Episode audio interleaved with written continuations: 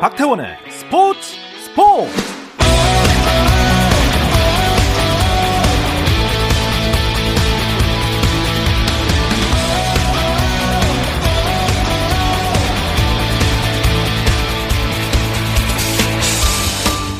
스포츠가 있는 저녁 어떠신가요? 아나운서 박태원입니다.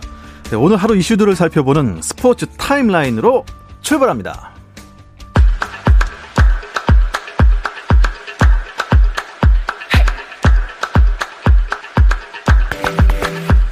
오늘 열릴 예정이던 KBL 프로농구 LG와 삼성의 경기가 연기됐습니다.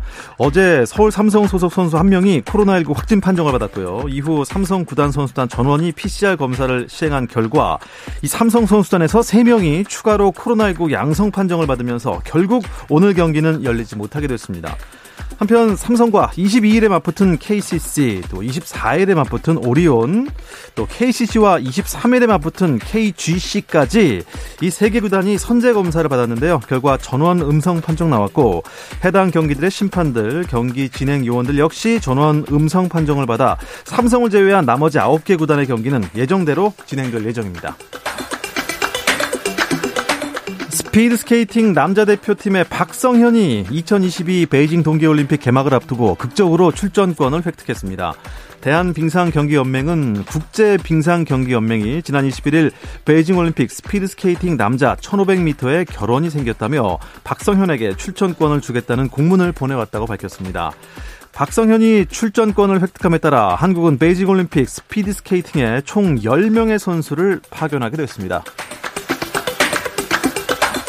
호주 오픈 테니스 대회 남자 단식에서 세계 랭킹 2위인 러시아의 메드베데프가 8강에 안착하며 우승을 향해 순항했습니다. 세계 랭킹 1위인 조코비치의 불참으로 사실상 톱시드를 받아 강력한 우승 후보로 떠오른 메드베데프는 16강전에서 세계 70위인 미국의 크레시를 3대 1로 이기고 8강에 올랐습니다. 여자 단식에서는 2018년 이 대회 준우승자인 루마니아의 시모나 할레프가 세계 61위의 프랑스의 코르네 2대1로 졌습니다. 8강 진출에 실패하고 말았습니다. 미국 프로농구 NBA에서는 피닉스 선즈가 주축들이 대거 결장한 유타 재즈를 115대 109로 이기고 7연승을 달렸습니다.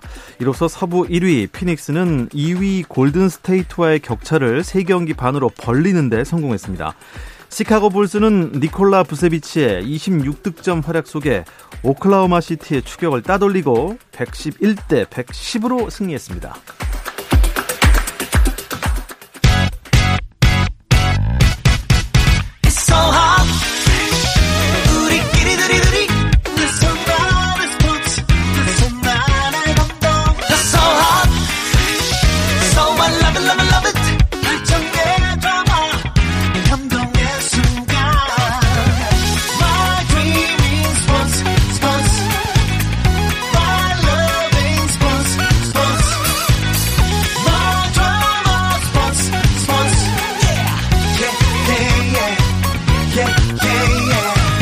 스포츠 스포츠 No problem. 화요일 저녁에는 이 두 분과 함께하고 있죠. 정 PD와 김 기자 시작하겠습니다. 먼저 일간 스포츠 김지한 기자와 인사 나누겠습니다. 안녕하세요. 안녕하세요. 어서 오십시오. 네. 어, 두 남자와 함께해야 되는데 지금 한 남자밖에 없네요. 네. 정현호 KBS 스포츠 PD는 동계올림픽이 열릴 중국 베이징에 미리 가 있습니다. 전화 연결돼 있습니다. 정현호 PD 들리시나요? 네, 안녕하세요. 아, 연결됐어요, 연결됐어요. 네. 아, 아주 지척에 있는 것처럼. 네. 이 뭐, delay라고 하나요? 예, 끊김도 없고, 약간 나중에 들리는 것도 좋습니다. 아, 김지한 기자가 지금 굉장히 허전해하고 있습니다. 우리 김 기자랑 또 인사 한번 나누시죠. 네, 안녕하세요, 정 PD님. 예. 네, 며칠 지금 됐는데, 지금은 혹시 어디 지금 있으세요? 지금 저는 이제 숙소인 탄 호텔 안에 있습니다. 이제 오늘부터 이제 시작해서 본격적인 IBC 근무를 시작하고 있고 지금 이제 퇴근한 후에 연결을 하고 있습니다. 아, 가서 어 뭐 며칠 격리 당하고 그런 건 아니었나요? 예, 이 베이징에 입국한 올림픽 관계자들은 격리가 면제되어 있긴 하지만 이 closed loop 시스템이라 그래서 중국 내국인과의 접촉이 전면적으로 금지되어 있습니다. 어느 정도로 금지가 되어 있냐면은 네. 밖에 잠깐 호텔 밖으로 나가는 것조차 금지되어 있기 때문에 오. 어 잠깐 뭐 밖에 가서 식당 갔다 온다든가 뭐 면세품, 기념품을 사러 간다는 거 하는 게 모두 다 그림의 떡이에요. 심지어 식사도 다 호텔 안에서만 지금 해결을 해야 되거든요. 문제는 호텔 안에 식당이 두 개밖에 없습니다. 그래서 벌써 지금 다 이것저것 먹어봐가지고 벌써 물린 상태라는 게 좀 문제입니다. 아, 여기 지금 어 올림픽 그 폐막할 때까지는 계속 계셔야 될 것 같은데. 벌써부터 네. 큰일입니다. 그러니까 저 같은 경우에는 그 4년 전에 뭐 평창올림픽 경험한 뭐 취재진이나 뭐 방송 중계진들 보면은 뭐 현장에서 정말 네. 날씨가 추워서 굉장히 좀 고생했던 그런 좀 기억이 있는데 좀 베이징 네. 현지는 지금 현재 상태가 좀 어떤가요? 날씨라든가 뭐 환경이라든가. 어, 날씨 자체는 서울하고 정말 비슷합니다. 기본적으로 춥고 건조하고 그런데 음. 특이하게도 우리나라보다 훨씬 건조해서 눈 구경하기가 굉장히 힘들다 그래요 베이징이. 어. 그런데 제가 입국하자마자 베이징에 눈이 내렸습니다. 이게 무슨 일인가요? 왔거든요. 그래서 오. 저는 이게 뭐 굉장히 특이한 일이구나 했는데 가끔씩 그래서 나라에서 이 중국에서는 어 인공 눈을 베이징에 뿌리는 경우도 있다 그러는데 그때 그게 인공 눈이었을지 아니면 진짜 눈이었을지는 잘 모르겠더라고요. 어. 어쨌든 뭐 지금 올림픽이 2월 4일이니까 열흘 네. 남은 거죠. 어, 지금 네, 현재 베이징에서는 올림픽 분위기가 좀 나고 있습니까? 사실 이게 저희가 격리돼 있어가지고 예전만큼 올림픽 분위기가 나진 않거든요. 그렇다 보니까 선수단들이 좀 도착하고 27일날 또 입촌식이 있거든요. 이런 어. 분위기들이 좀 있어야 좀 더 분위기가 살 것 같긴 합니다. 네. 어, IBC에서 근무를 이제 오늘부터 살살 시작하셨다고 하는데 IBC는 아, 어떤가요? 예, 근무를 하긴 했는데 예. 예, IBC 같은 경우는 굉장히 시설이 크고 어. 어 정면에 딱 들어오면은 제가 살면서 본 가장 큰 모니터가 있을 정도로 어. 굉장히 어, 시설도 크고 엘, 에스컬레이터가 거의 타고 5분 걸릴 정도로 굉장히 긴 소위 말하는 대륙의 스케일이 있는데 어. 문제는 제가 살면서 먹어본 모든 음식 중에 가장 맛이 없습니다. 아, 갑자기 음식 이야기를 이 IBC 안에 있는 네. 구내식당을밖에 저희가 이용을 못 하는데 네. 식당에 있는 음식들이 굉장히 비싼데 맛이 그렇게 좋진 않아요. 저는 심지어 그래도 현지에 왔으니 마라탕을 한번 먹어보자 해서 시켰는데 제가 먹어본 마라탕 중에 가장 최악의 마라탕이었거든요. 그런 부분들도 아, 조금 이제 아. 앞으로 계속 방송이 계속될수록 어떻게 먹고 살아야 하나 걱정을 아, 하게 됐습니다. 네. 예, 저희가 이제 스포츠 스포츠 인터뷰를 하는데 음식 어떻게, 이야기가 어떻게 먹고 네. 살아야 할지까지 후기가 들리는. 예. 네. 네. 그러니까 지금 그러니까 오미크론이 이제 베이징에서도 조금씩 이제 확산이 되는 분위기인 것 같던데 지금 네. 이제 올림픽 이제 오늘로 열흘 남았잖아요. 그러니까 해외 네. 방송단이라든가 취재단 취재단들도 많이 지금 도착해 있나요? 어, 대부분은 아직까지는 입국을 하진 않았어요. 아마 이제 다음 주부터 본격적으로 입국을 할 것 같은데 현재는 이제 현지에 도착해 있는 기술 시설 스탭들하고 그다음에 주간 방송사죠. OBS 스탭들 위주로 IBC가 운영이 되고 있습니다. 음. 그러면 혹시 그 경기가 펼쳐질 경기장들은 좀 돌아보셨나요? 어, 아직까지 많이 가보지는 못했는데요. 이것도 이제 좀 약간 특이한 점이 이게 하계 올림픽이 열렸던 도시에서 열리는 최초의 동계 올림픽입니다. 아, 그러다 보니까 이제 그렇죠. 빙상 종목 같은 경우는 베이징에서 많이 열리는데 하계 올림픽 때 있었던 유산들을 대부분 좀 재활용하는 어, 경향이 좀 있습니다. 당장 개막식장 역시 냐오차오로 불리는 국가 경기장을 그대로 이제 활용을 해서 진행할 계획입니다. 음, 그래서 지금 컬링 경기장이 된 그 경기장은 어 2008년에 네. 베이징 올림픽 때 베이징 하계올림픽 때 박태환 선수가 금메달을 목에 건 그 경기장을 컬링 경기장으로 지금 바꾼 건가요? 그렇죠. 그러니까 수영 경기장을 그러니까 이제 말 그대로 물을 얼려 가지고 네. 예, 거기서 우리 여자 컬링 대표팀 팀킴이 예, 그 대회, 그러니까 그 경기장에서 도전을 하는 겁니다. 그러니까 원래는 이게 워터 큐브였는데 예. 이게 지금 경기장 별명이 이제 물을 얼렸다 해서 아이스 큐브로 이제 아, 바뀌게 됐고요. 워터 큐브가 아이스 큐브가 예, 됐고. 그러니까 뭐 베이징 올림픽을 이제 경험한 뭐 그런 취재진들이 이번에 가시면은 아마 그 베이징 올림픽 때 이제 경험했던 뭐 예를 들어서 뭐 배구 경기장으로 쓰였던 실내 경기장이 피겨 스케이팅 또 쇼트트랙 경기가 열릴 예정이라고 하고요. 예. 또 이제 뭐 체조 핸드볼 경기가 열렸던 베이징 국립 실내 경기장에서는 아이스하키가 열린다고 합니다. 그러니까 좀 그 14년 전에 경험했던 그 경기장을 한번 다시 가게 되는 그런 경험을 하게 될 겁니다. 야, 워터 큐브가 한국 역 한국 수영 사상 최초로 올림픽 금메달을 목에 건 역사적 장소였는데 또 이제 컬링에서도 네. 네, 금메달을 목에 건 나와야죠. 네, 워터 큐브 and 아이스 네. 큐브 금메달 금메달 좋습니다. 어, 그럼 이제 빙상 종목 경기장들은 뭐 베이징 시내에 있는 거고 설상 종목 경기장들은 뭐 신축도 많이 했다고 하는데 정 PD 거기 좀 베이징 시내에서 좀 떨어져 있나 봐요. 맞습니다. 이제 크게 옌칭과 장자코우 두 군데에서 설상과 썰매 종목이 열리게 되는데 뭐 평창과 강릉처럼 이제 설상 종목 같은 경우는 조금 더 떨어진 곳에서 열리는 경우가 많죠. 그렇죠. 이 장자커우 같은 경우는 베이징에서 고속철도로 1시간 정도의 거리에 있습니다.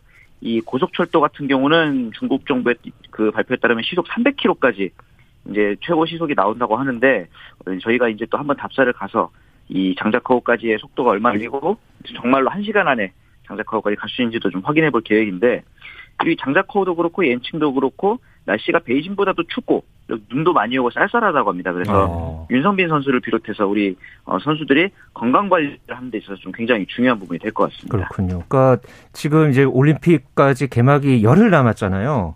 네. 네. 그러니까 개회 시기라든가 성화봉송에 대한 이야기도 중국 현지에서 조금씩 나올 것 같은데 거기에 대해서 나온 이야기는 없나요? 어, 우선 그 베이징 2008 베이징 올림픽 때 연출을 했던 장혜모 감독이 이번에도 개막식을 연출하게 됐는데 이번에도 네 가장 큰 컨셉은 2008년도에 굉장히 어, 웅장한 개막식으로 굉장히 유명해졌었는데 이번에는 대폭 축소하겠다라는 방침을 세웠습니다. 아무래도 이제 코로나19의 여파도 있고 이제 조금 더 비교적 사회적인 분위기를 감안한 그런 컨셉을 기획하고 있다고 그러는데 가장 큰 주제가 바로 통합이라고 합니다. 그래서 아마 성화봉송까지는 아직 정확한 이 정보가 나온 건 없지만 공동 점화라든가 혹시 어. 성화봉송을 함에 있어서 다양한 사람들이 이제 가담하는 어떤 좀 특이한 방식의 성화 점화와 봉송이 되지 않을까 하는 이야기는 나오고 있습니다. 음, 어, 여러 명이 같이 이제 성화를 뭐 봉송하든지 아니 점화를 하든지 이것도 특이한 장면이 될 것 같아요. 네. 사실 뭐 1988년 서울올림픽에서도 세 명이 한꺼번에 점화를 했는데 네. 어, 보셨죠 그때? 그, 어, 저는 예. 나중에 봤죠. 네, 당시 본 거는 아니고. 전 네, 네. 직접 가서 봤는데. 아, 말이죠. 아 그러셨군요. 예. 네.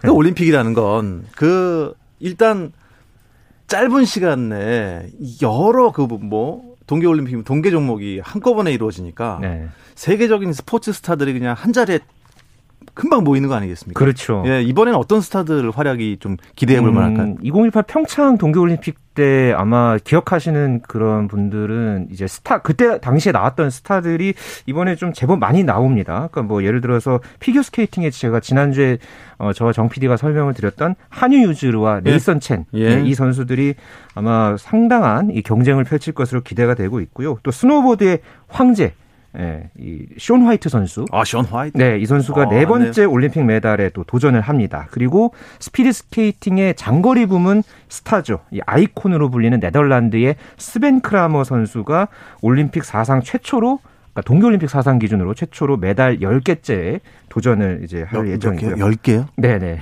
아, 많이도 따셨네. 중장거리에서 뭐 거의 독보적인 존재였으니까요. 거기다가 뭐 알파인 스키의 미카엘라 시프린 선수, 이 선수도 이번 동계올림픽에 또 도전을 합니다. 다만 좀 아쉬운 것은 아이스하키가 보통 이 북미 아이스하키 리그 그렇죠. NHL 네. 선수들이 네. 보통 나왔는데 지난 평창 동계올림픽에 이어서 이번 이 베이징 동계올림픽에도 나오지 않습니다. 아, 그거 네. 조금 아쉽네요. 네. 네. 아이스하키 좋아하시는 분들은 조금 아쉬울 수도 있겠습니다만. 네. 아, 그러면 현재 가 있는 우리 정 PD가 제일 확률이 높 없습니다. 아, 본인이 직접 보고 싶은 스포츠 스타 혹시 누가 있을까요? 어, 저는 이, 숀 화이트라든가 또 이제 스벤 크라머 뭐 이런 old 스타들의 활약도 기대가 되지만 네. 앞서 우리가 말씀해드렸던 진짜 새로운 피겨의 여왕이 될지도 모를 발리예바 선수가 과연 아, 모두의 기대대로 예, 네. 금메달을 딸 수 있을지 이것도 궁금하고 우리나라에선 사실 어, 이번 올림픽을 앞두고 내부 외부에서 굉장히 쇼트트랙이 어려웠잖아요. 그래서 네. 쇼트트랙 그 대표팀 내에서 특히 어떻게 보면은 피해자일 수 있는 이 황대현 선수와 최민정 선수가 좀 첫날부터 낭보를 기대 가져다 주기를 좀 기대하게 됩니다. 네. 음, 차준환 선수는 제가 며칠 전에 뉴스를 했습니다. 넘어졌지만 우승을 했어요. 네. 예. 4대6 대회에서. 네, 네. 이 세계적인 스타들 사이에서는 어느 정도 성적 기대하십니까? 그러니까 차준환 선수 지난주에 저희가 이제 브리 그러니까 이야기를 하면서 이 브리핑을 하면서 어, 톱 10이 목표다. 뭐 이렇게 저희가 좀 말씀을 드렸었는데요. 아, 이번 4대6 대회 때 연기가 아주 수준급이었습니다. 뭐 합계 총점이 273.22점. 그러니까 본인이 종전 이제 개인 최고점이 265.43점이었으니까 이것을 거의 7점 어, 8점 정도 끌어올린 그런 성적을 냈는데요. 이 완성도 높은 연기를 이 대회에서 보여줬기 때문에 네네. 이 분위기를 잘만 이어간다면은 어, 제가 볼 때는 평창 동계올림픽 때 차준환 선수가 15위였거든요. 15위였죠. 예, 이 네. 성적보다는 확실히 더 좋은 성적. 저는 톱 10 이상 뭐 한 5위 5위권 5위에서 한 뭐 7위 정도 네, 내심 네, 그 성적까지도 한번 좀 점쳐봅니다. 다만 차준환 선수가 이 본인이 4회전 점프를 하는 게 있거든요. 네. 그러니까 이 4회전 점프를 모두 성공을 해야지만이 좀 그 이상의 어떤 성적을 기대해 볼 수 있을 것 같습니다. 차준환 선수는 우리가 지난주에 배웠잖아요. 네. 점프 어떤 점프 합니까? Lutz, 뭐 음, axel. 기본적으로 이제 쇼트 프로그램에서는 quadruple Salchow. Salchow. 네, 이 4회전에서는 이게 있고요. 그다음에 프리스케이팅에서는 quadruple toe loop. toe loop. 네, toe loop 점프를 이제 하는데 어, 이번 프리스케이팅에서 이 점프를 성공하지 못했습니다. 아. 그러니까 만약에 성공을 한다면은 273.22점보다 훨씬 더 훨씬 높은 높겠죠. 점수가 예, 네. 기대됩니다. 네. 자준환 선수 이번 올림픽 6위권 이내로 제가 점쳐 봅니다. 네. 아, 느낌이 아주 좋아요. 네네. 네. 어, 정 PD, 우리나라 첫 메달은 왠지 그 쇼트트랙 혼성 계주에서 나오지 않을까 제가 점쳐 봅니다.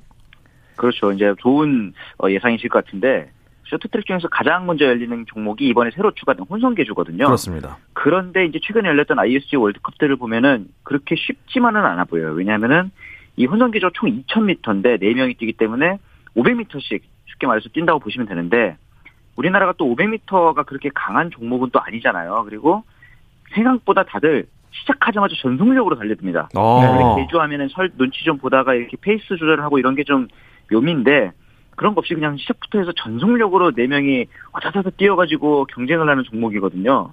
그래서 이제 그런 부분에 있어서 우리나라 선수들의 페이스 조절보다는 어떤 그런 physical 싸움 이런 부분이 될 것 같아서 걱정이 되는데 그래도 앞서 말씀드렸던 이 황대헌 선수 그리고 최민정 선수가 참가를 하기 때문에 이 에이스들의 활약을 통해서 우리나라의 첫 메달을 음. 어, 쇼트트랙 혼성계주에서 가져다 주길 기도해 봅니다. 근데 쇼트트랙이요. 어, 김지유 선수까지 이번에 빠지면서 그동안과 비교하면 전력이 조금 떨어진다. 이런 평가가 있어요? 그러니까 김지유 선수가 이번에 이제 선발전에서 원래는 이제 3위를 했었는데 그러니까 이제 탈락을 했죠. 그러니까 부상 때문에 어, 이제 발목 부상을 이제 당했지만은 김지우 선수가 사실 최근에 좀 회복을 해서 팀 훈련에 합류를 했었거든요. 네. 그랬는데 에, 결국은 이제 막판에 탈락을 해서 김지우 선수가 빙상 연맹에 좀 반발을 하는 그런 어, 좀 예, 상황도 있었죠. 아쉽다. 예, 그러니까 워낙 또 이 경험이 또 있는 선수고 하지만은 어, 이제 대표팀 내에서는 어쨌든 지금까지 또 쌓아왔던 그런 어떤 이 어떤 분위기 예, 이런 부분을 이제 여러 가지 고려해서 좀 이번에 이제 새롭게 이제 팀을 이제 꾸리게 됐고요. 어쨌든 심석희 선수, 김지유 선수가 이제 빠진 이 자리를 다른 선수들이 뭐 이유빈 선수라든가 최민정 선수 또 다른 선수들이 좀 잘 메워주기를 기대해 봅니다. 쇼트트랙 일정은요 개막일 다음 날부터 시작이 된다고 합니다. 스타트 멋지게 끊어주길 바랍니다. 정현우 PD, 베이징에서 음식은 잘 안 맞지만 그래도 끝까지 유종의 미를 거두고 오십시오. 네, 화이팅입니다. 네, 감사합니다. 네. 베이징 동계올림픽 현지 소식 정현호 KBS 스포츠 PD 연결해서 알아봤습니다. 자, 이어서 우리 김지한 기자와 함께하는 주간 백으로 이어 가드리겠는데요. 잠시 쉬었다 오겠습니다. 화이팅! 화이팅! 우리 화이팅! 우리 화이팅! 짜릿함이 살아있는 시간. 스포츠 스포츠. 박태원 아나운서와 함께합니다. 어떠한 스포츠 이야기도 나눌 수 있는 시간 정 PD와 김 기자 듣고 계십니다. 정현호 KBS 스포츠 PD는 이 베이징 출장 중인 관계로 이번 주 주간 배구는 일간 스포츠의 김지한 기자와만 함께 하겠습니다. 네. 아, V리그 올스타전 어떻게 평가하십니까? 아, 어떻게 보셨습니까? 저는 재미와 내용 뭐 모든 걸 다 잡은 그런 올스타전이었다. 정확합니다. 네, 저는 그렇게 저랑 같은 생각이시군요. 네, 그러니까 마치 이 V리그 울스타전을 선수도 그랬고 뭐 팬들은 당연히 뭐 말할 것도 없었고요. 맞습니다. 선수들이 진짜 3년을 기다린 게 왜 기다렸는지 네, 그런 거를 정말 뭔가 다 확인할 수 있었던 예, 그런 어떤 경기가 펼쳐졌고요. 진짜 이 방역 상황만 아니었다면 조금 그러니까요. 더 예, 좋은 어떤 예. 분위기였다면은 아마 더 많은 팬들 앞에서 좀 박수 팬들이 그냥 하고 예. 거기서 그냥 예. 축제 분위기 있지 않습니까? 네.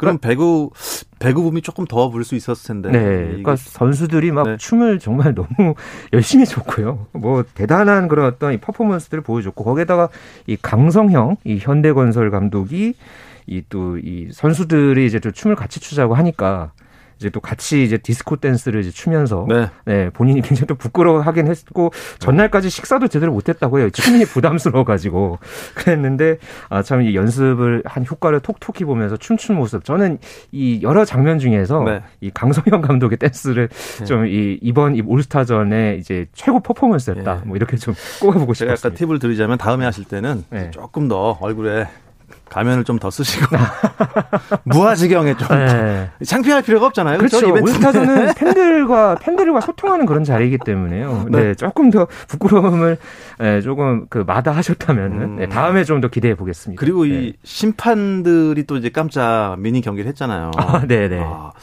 이게 올스타전이지라는 생각이 들었습니다. 그렇죠. 그게 이제 3세트 과정에서 이제 후인정 감독이 이제 막 이제 불러들여서 반 이제 좀 불만이 이제 있는 상황처럼 이제 연기를 했죠. 네. 그러면서 다 불러들이고 거기에 심판진 여섯 명이 이제 다 투입이 돼서 이 브이스타 선수 이제 그 멤버로 이제 그렇죠. 뛰었는데 예. 이제 토스하고 그것까지 좋았는데 이 공을 못 넘기시더라고요 심판분들이 그러니까 두 결국은 그래서 두 점을 내주고 결국 후인정 감독이 들어와 들어와 해가지고 예. 결국 이제 선수들로 이제 다시 채우는 그런 장면도 있었는데 당연히 뭐 이거는 뭐 짜여진 각본에서 이제 비롯해서 했던 거였고요 참 이 선수들의 세레머니라든가 뭐 이런 심판들의 경기 참여라든가 뭐 선수들이 감독을 대신한다든가 이런 좀 중간 중간에 어떤 이벤트들이 아주 보는 재미를 더했던 올스타전이었습니다. 이벤트 중에 또 깜짝 이벤트 김연경의 방문. 아, 아 네. 네. 정말 올줄 몰랐어요. 김연경 선수 올줄 현장에서는 전혀 몰랐다고 해요. 아, 그래요? 예, 그러니까 몬트리올 그 올림픽 때 동메달을 차지했던 선배 선수들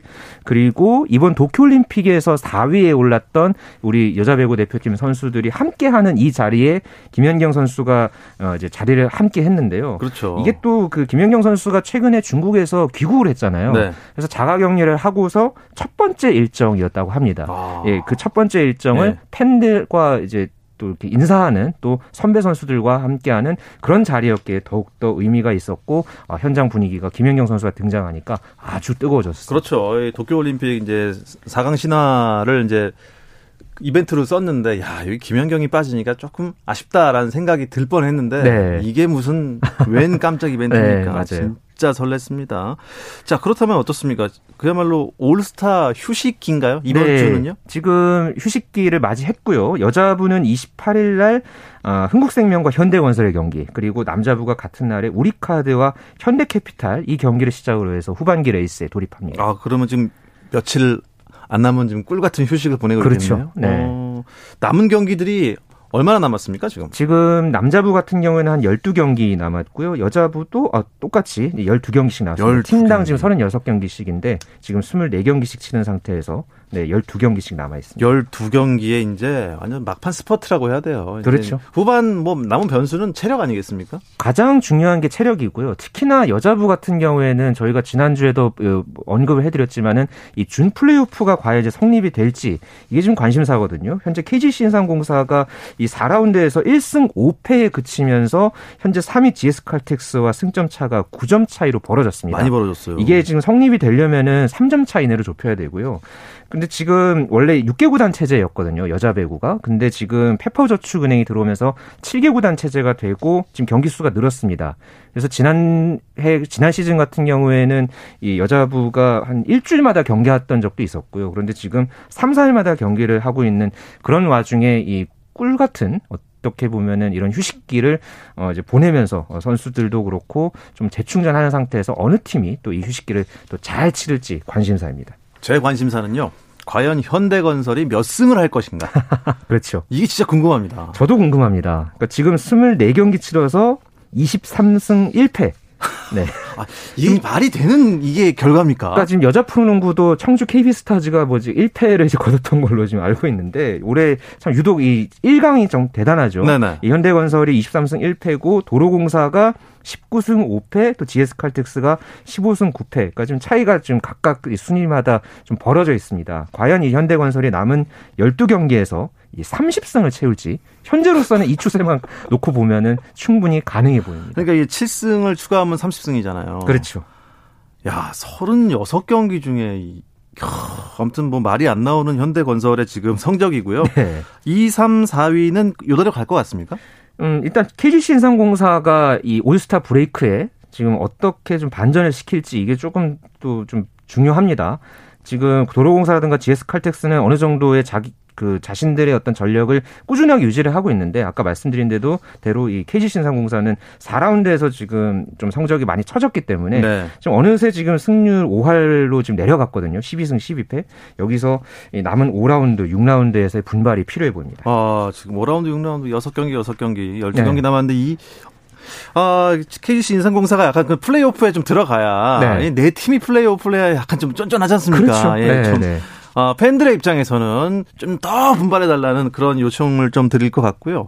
남자부 순위가 너무 재밌습니다. 네. 남자부 순위는 뭐, 이 올스타전 지나도 이 향방 가릴 수가 그렇죠. 없어요. 지금 최하위 OK금융그룹이 승점 28점 그리고 어, 준 플레이오프권인 4위 한국전력과의 승점 차가 지금 단 8점 차입니다. 네. 12경기 남았는데 승점 8점 차면은 뭐 언제든지 뒤집힐 언제든지 수 있고요. 뒤집히죠. 현재 네. 대한항공이 선두, KB손해보험이 2위, 그리고 우리카드, 한국전력, 현대캐피탈 이 3, 4, 5위의 승점 차는 단 4점입니다. 아. 그리고 삼성화재가 승점 29점, OK금융그룹이 승점 28점. 그러니까 남은 경기 결과에 따라서 충분히 이 순위는 뒤집힐 수 있습니다. 이러다가 이거 오- 오케이 금융그룹까지도 지금 본배구를 노려볼 수 있는 상황이잖아요. 충분히 그럴 수 있죠. 네. 지금 우리카드가 중간에 8연승 했잖아요. 네. 최하위에 있던 우리카드가 올라오면서 지금 3위까지 올라왔기 때문에 삼성화재라든가 OK금융그룹도 분명히 분위기를 타면은 언제든지 올라올 수 그러니까 있습니다. 말이죠. 절대 끝까지 포기하면 안 되겠습니다. 네, 그래서 남은 경기에서 정말 이 매 경기마다 이 각 팀의 운명이 뒤바뀔 수 있기 때문에 앞으로 모든 경기들이 다이 결승전 같다. 뭐 이렇게 보시면 되겠습니다. 순위 경쟁 그야말로 점입 가경입니다. 네. 아, 우리 김연경 선수는 그러면 이제 중국을 떠나서 앞으로 거치가 어떻게 될 것 같습니까? 음, 일단 자가격리가 끝났고요. 어, 아직까지는 특별하게 어떤 이 향후 거치에 대해서 정해진 거는 없습니다. 어, 계속해서 뭐 미국 리그 또 뭐 터키 또 국내 유턴 뭐 이런 어떤 예, 선택지를 놓고 지금 어, 고민을 하고 있다고 하는데요. 참고로 미국 리그가 3월에 시작이 된다고 합니다. 네. 약한 두 달 정도 열린다고 하고요. 여기에 과연 이 김연경 선수가 또 호응을 할지 아니면은 과연 이 국내 유턴을 한다면은 뭐 흥국생명이 이제 원 그 소속팀이지만 다른 팀으로의 어떤 뭐 어, 반전이라든가 이런 게 좀 있을지 한번 두고 봐야 되겠습니다. 어, 근데 김연경 선수 일단 뭐 지금 시즌 중이라서 중간에도 들어올 수 있는 겁니까? 중간에 들어온다는 건 그러니까 이제 아그 국내 팀 중에 예, 그쵸. 국내 팀 중에는 현재 규정상 지금은 안. 규정상 안 되는 네, 거죠. 네. 예. 어쨌든 김연경 선수 자주 만났으면 좋겠습니다. 네. 네, 이야기를 끝으로 이번 주 정 PD와 김 기자는 마치겠습니다. 함께 해 주신 일간 스포츠 김지한 기자 고맙습니다. 감사합니다. 네, 내일도 저녁 8시 30분입니다. 박태원의 스포츠 스포츠!